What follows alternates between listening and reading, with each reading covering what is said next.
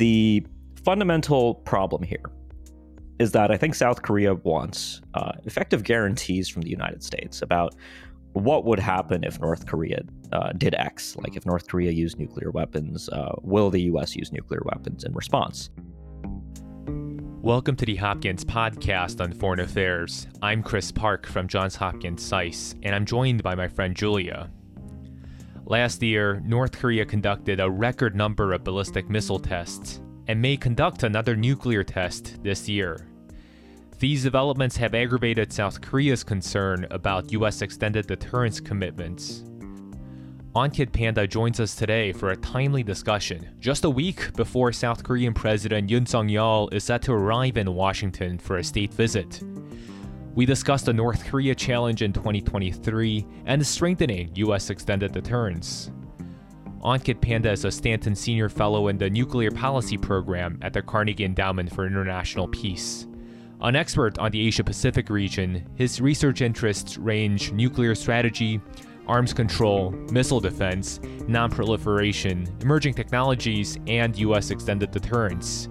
He is the author of Kim Jong un and the Bomb Survival and Deterrence in North Korea.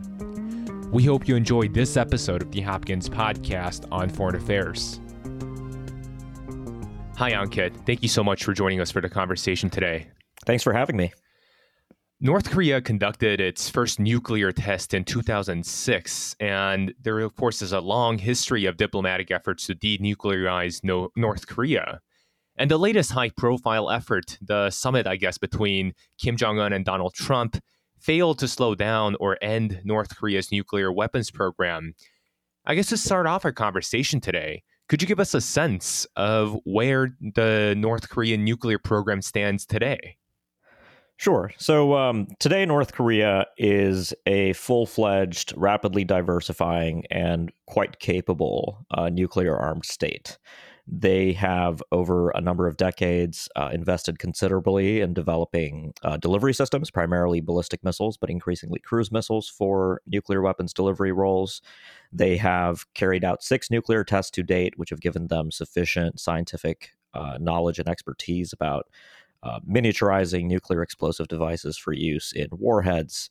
And today, nuclear weapons represent the cornerstone of North Korea's national defense strategy. Effectively, for a country like North Korea that is resource constrained and is quite aware of its conventional military shortcomings vis a vis the much better resourced and quanti- uh, qualitatively superior U.S. South Korea alliance, nuclear weapons uh, become an important offset for the North Koreans, precisely because they don't have the conventional capabilities that they would need to prevail or even stay in a fight with the United States and South Korea. They see nuclear weapons as a means of deterring uh, the U.S. and South Korea from taking large scale military action against North Korea's territory for a variety of ends. The primary purpose being, of course, securing the Kim regime against threats of regime change from the outside.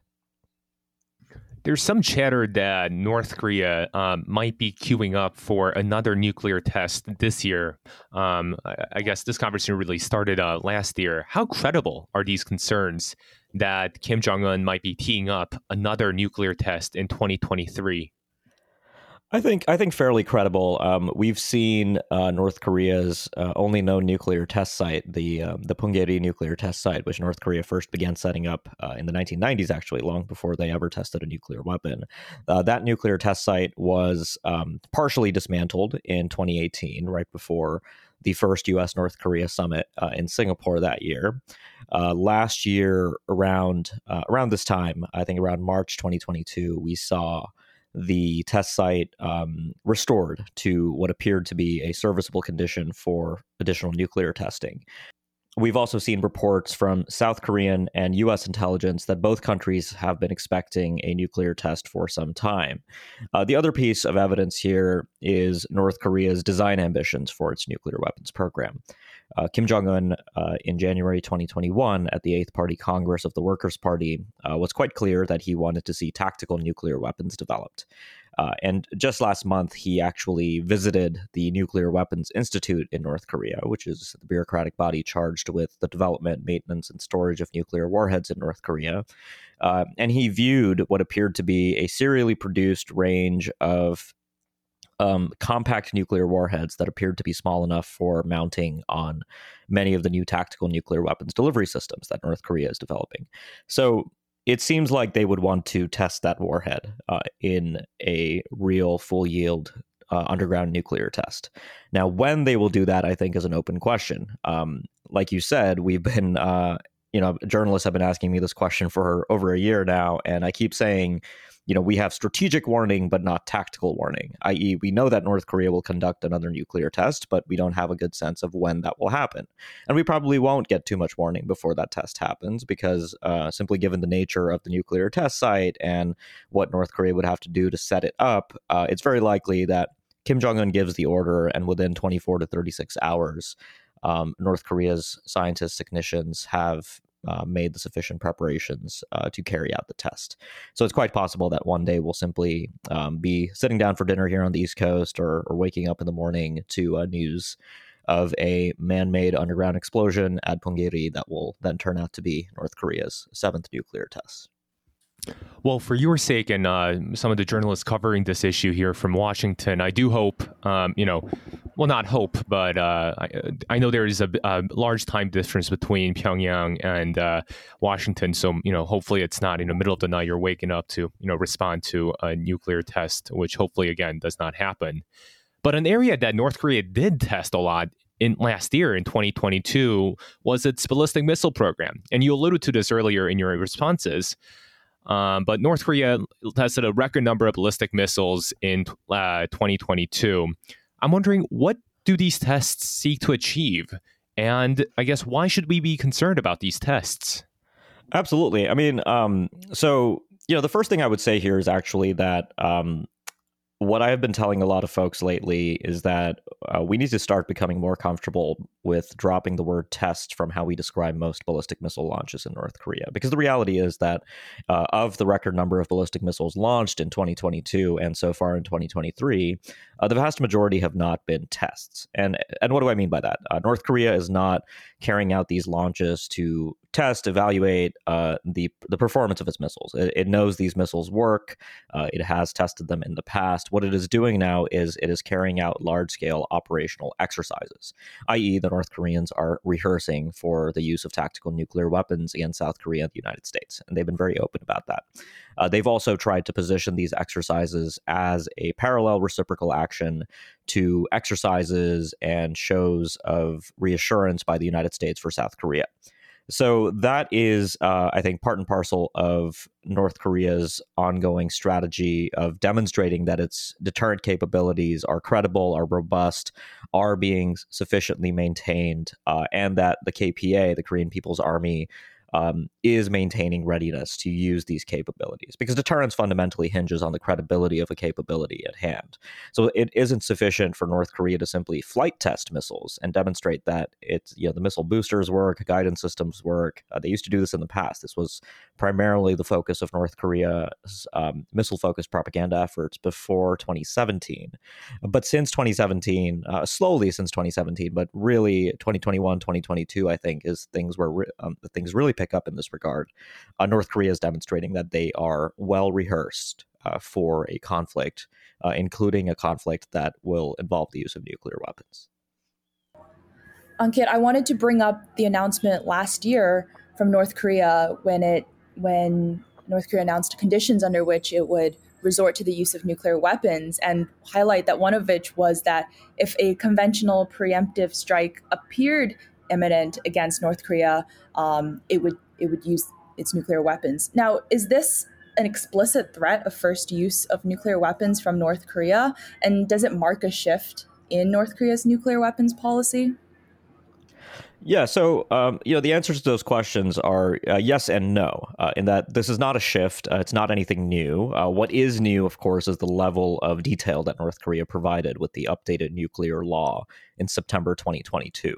Um, North Korea has always reserved the right to use nuclear weapons first. Uh, right? I don't describe it as a first use policy, but they but they certainly have never shied away from the idea that if they detected an imminent sign of an invasion or a regime change campaign against their territory or their interest, that they would reserve the right to use nuclear weapons if they saw fit.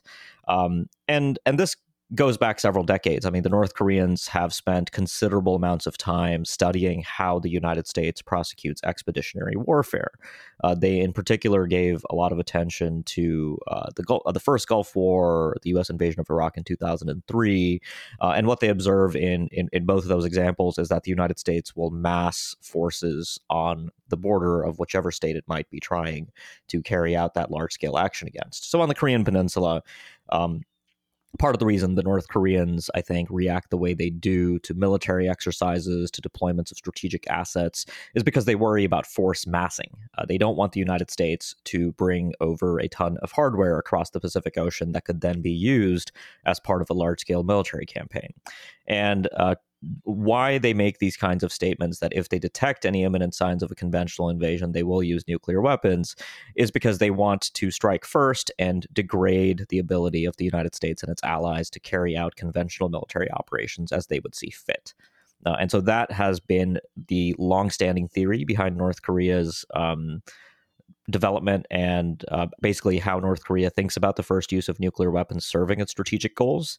Uh, and then, um, of course, the longer range systems, the ICBMs, um, other systems that would be capable of retaliating against cities like Seoul and Tokyo and so on, are what North Korea would likely uh, keep in reserve effectively uh, to um, communicate after it had already used nuclear weapons first that any further uh, retaliatory action by the US and its allies, including possible nuclear retaliation, would result in all out nuclear attacks by North Korea against uh, so called counter value targets, uh, population centers uh, in the United States and um, in the uh, territory of South Korea and Japan. Uh, so I know it's pretty grim stuff, but that is the essence of North Korean nuclear strategy. Uh, and I think um, the detail we got with the nuclear law last year, you know, the way I like to sort of talk about those five conditions they outlined is that those conditions were so broad uh, that basically what the North Koreans were saying is that they would, um, you know, find the means to justify nuclear use under uh, basically any scenario in a conflict. That if they felt that their interests were being threatened and nuclear weapons were going to be the way out for Kim Jong Un,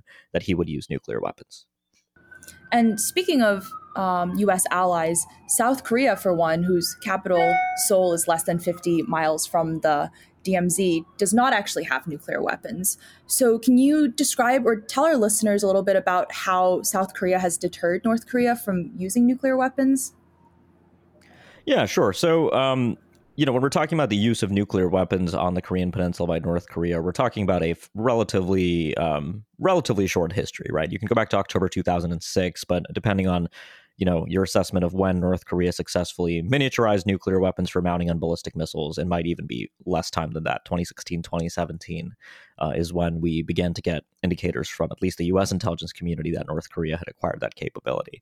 Um, the basic the the basic contour of deterrence on the Korean Peninsula uh, has really been unchanged since the armistice of 1953, which is that South Korea relies on its alliance with the United States to convey to North Korea that it will have the ability with its ally, the United States, to bring uh, effective and overwhelming responses to anything that North Korea does uh, in excess of sort of limited um, limited military provocations. Uh, and of course, when I say limited provocations, I'm talking still about serious incidents. Uh, the the twin incidents in 2010, the sinking of the Cheonhanam, which resulted in the death of some 40 uh, Republic of Korea Navy sailors, and the shelling of Yeonpyeong Island that year, uh, sort of fall into that category. Um, but deterrence hinges, just as it does for North Korea, on demonstrating uh, that the alliance has a credible set of capabilities to cope with a range of contingencies from North Korea. So for South Korea, uh, since at least uh, the Lee Myung-bak uh, presidency, uh, Lee Myung-bak was uh, the president of South Korea during those um, incidents in 2010, uh, but particularly since the Park Geun-hye administration, um, Lee's um, conservative successor, who of course didn't finish her term, was impeached, South Korea began investing considerably in a robust suite of conventional deterrence capabilities to demonstrate to North Korea that uh, even if North Korea resorted to the use of nuclear weapons, uh, South Korea with conventional capabilities uh, could still punish North Korea, could still deny North Korea the benefits of using nuclear weapons through preemptive strikes and missile defenses. Uh, and that continues to basically be um, Seoul's broader approach to uh, responding to North Korea. And then for the alliance writ large, uh, there are ongoing efforts to revisit operational war plans, accounting for the possibility that the alliance will have to operate in an environment where nuclear weapons will have been used. Uh, and and that presents new planning uh, considerations.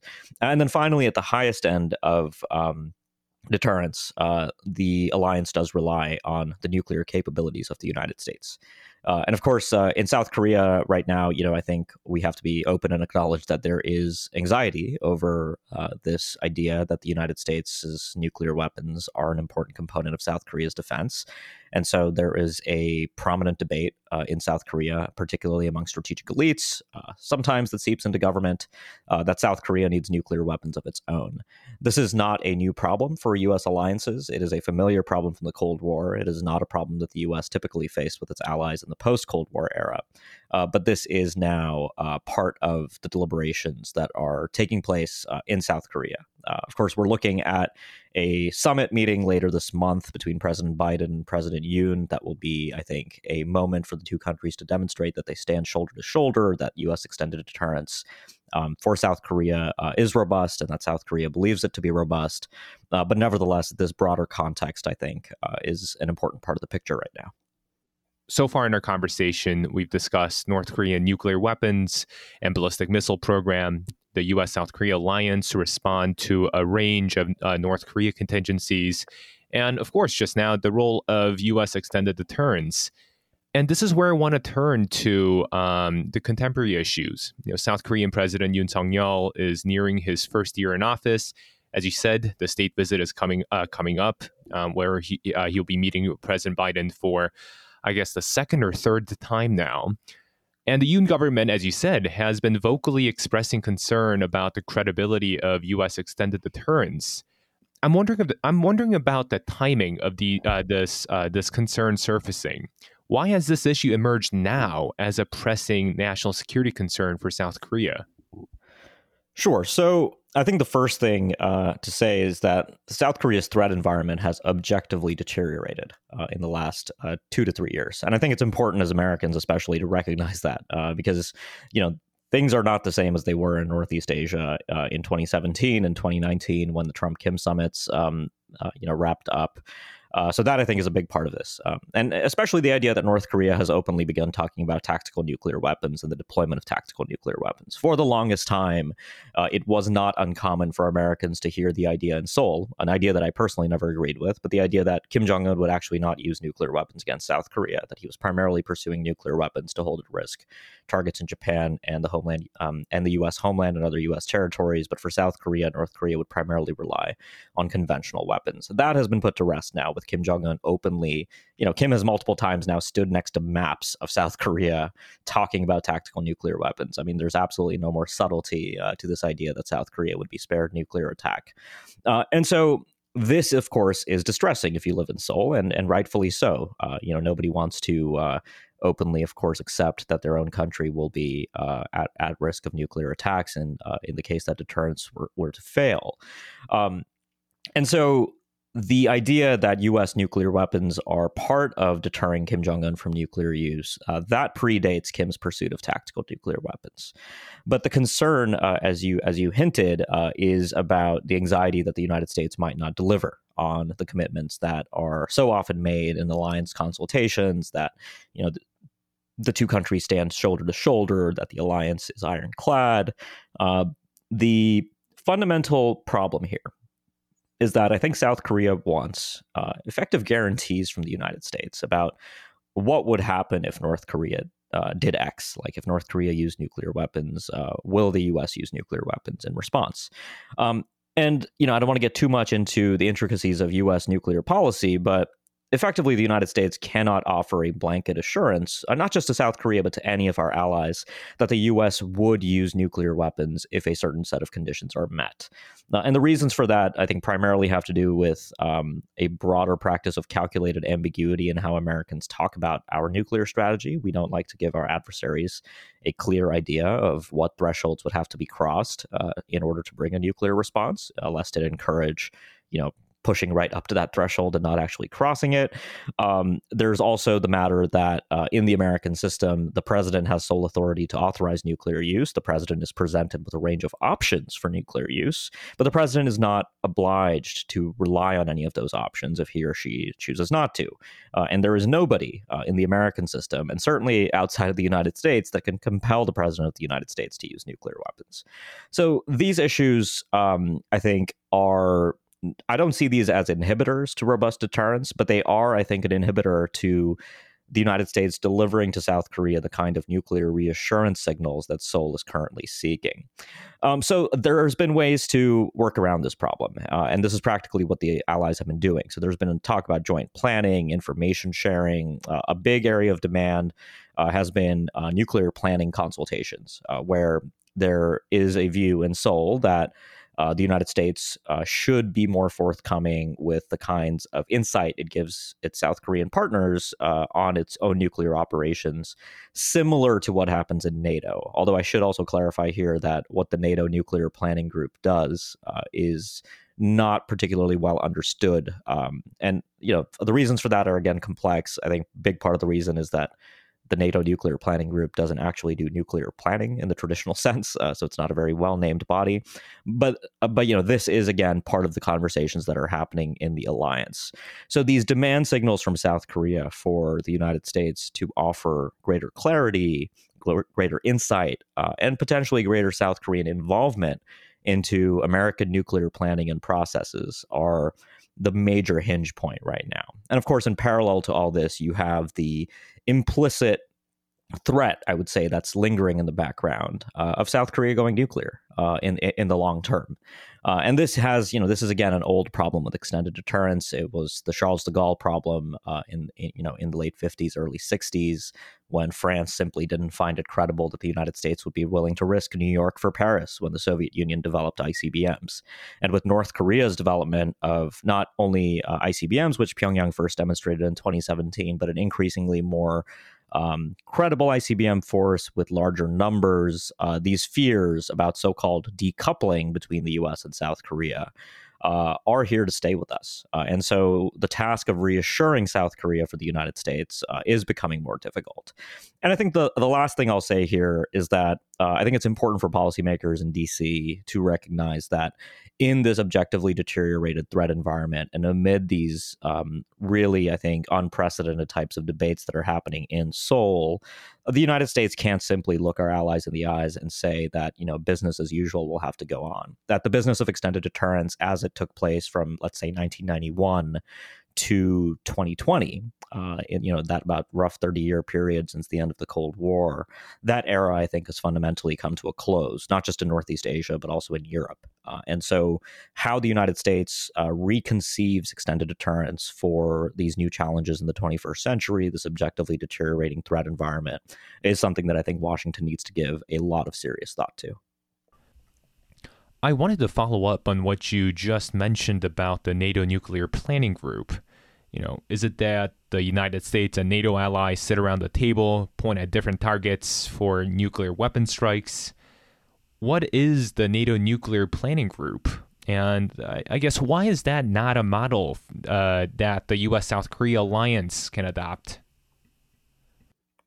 Yeah, sure. So let me let me quote to you directly from NATO what the nuclear planning group does, uh, and then I'll provide a definition of nuclear planning. Uh, right. So, and you know, I think the illustration here is going to be that the NATO nuclear planning group doesn't traditionally do what at least the U.S. military considers to be nuclear planning. So, per NATO, the, the, nuclear planning group, quote, provides a forum for consultation, collective decision making, and political control over all aspects of NATO's nuclear mission, including nuclear sharing.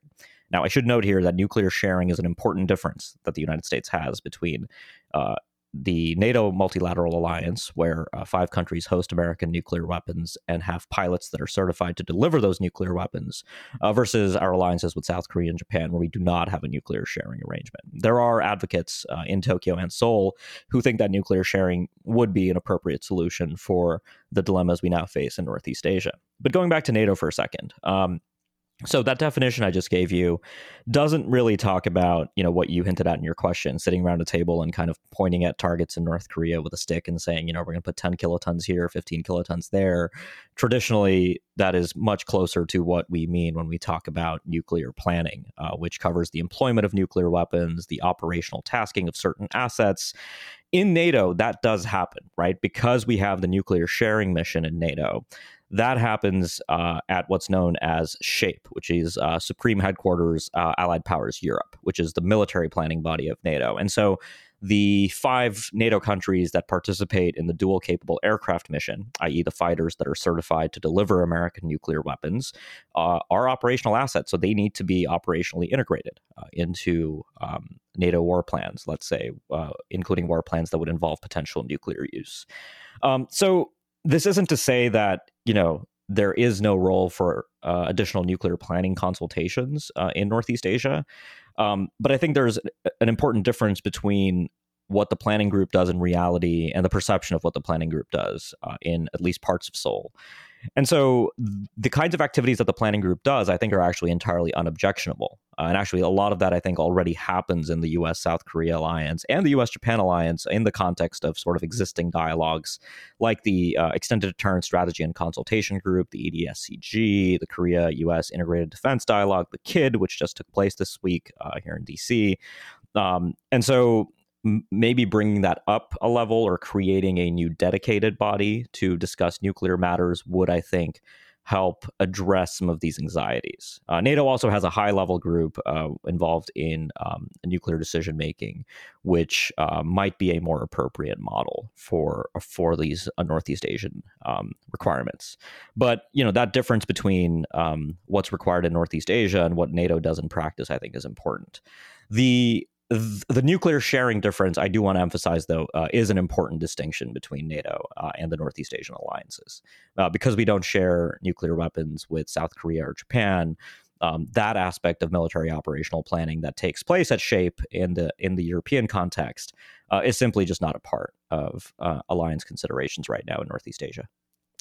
Well, so I'm guess I, I I'm guessing what you're getting at is that perhaps short of an explicit guarantee and you know perhaps kind of the nuclear sharing aspect we see in the European alliance context there will still continue you know there will be lingering doubt about the credibility of US extended deterrence in South Korea and thereby you know some of these calls for indigenous nuclear capability or some other policy solution to that and I'm wondering, could if you could kind of lay out the state of nuclear deterrence debate in South Korea today, and how serious are the voices that you know say, let's stop relying on U.S. extended deterrence and build our own nuclear weapons?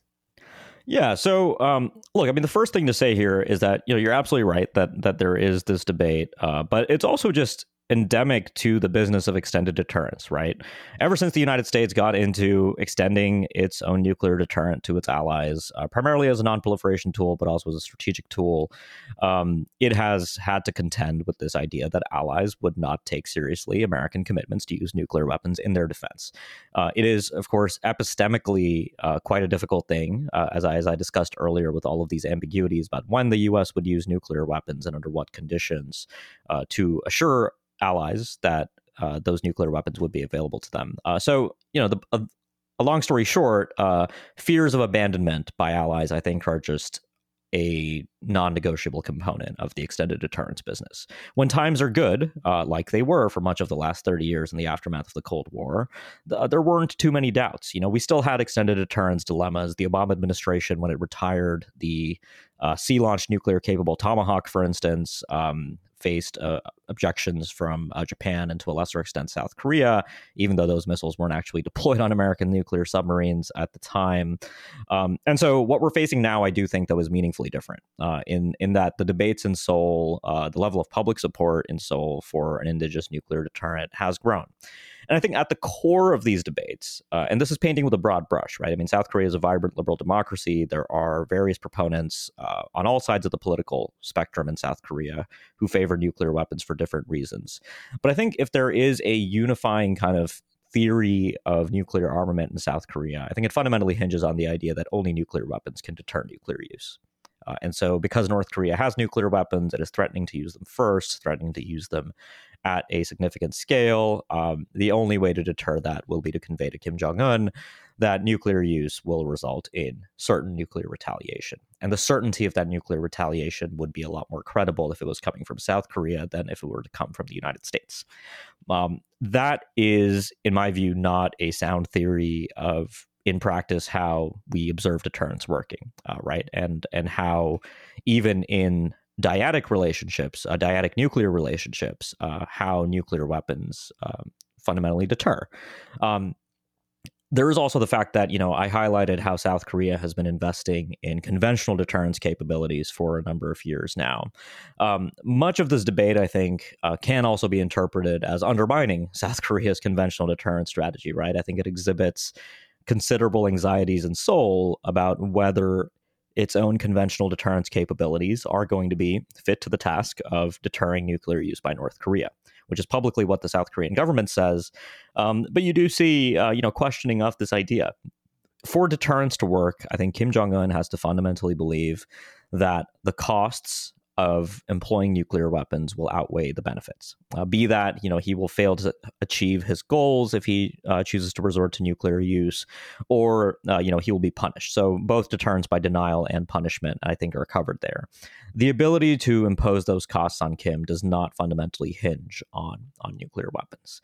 Uh, there's other components to this debate. Uh, there is uh, you know a uh, a part of the South Korean debate that hinges on South Korea's uh, growing status in the international system. You know, the world's tenth largest economy, a major military power in its own right, a soft power juggernaut around the world. Why shouldn't a country like South Korea join the club of countries that possess nuclear weapons? That's another part of the argument. On the progressive side of the aisle, uh, you have um, South Koreans who uh, have been skeptical of the U.S. presence in the country for a while, uh, and do think that an independent South Korean nuclear deterrent would be an act of reasserting South Korean sovereignty uh, and effectively weaning South Korea away from the United States to become a more independent uh, country in its own right.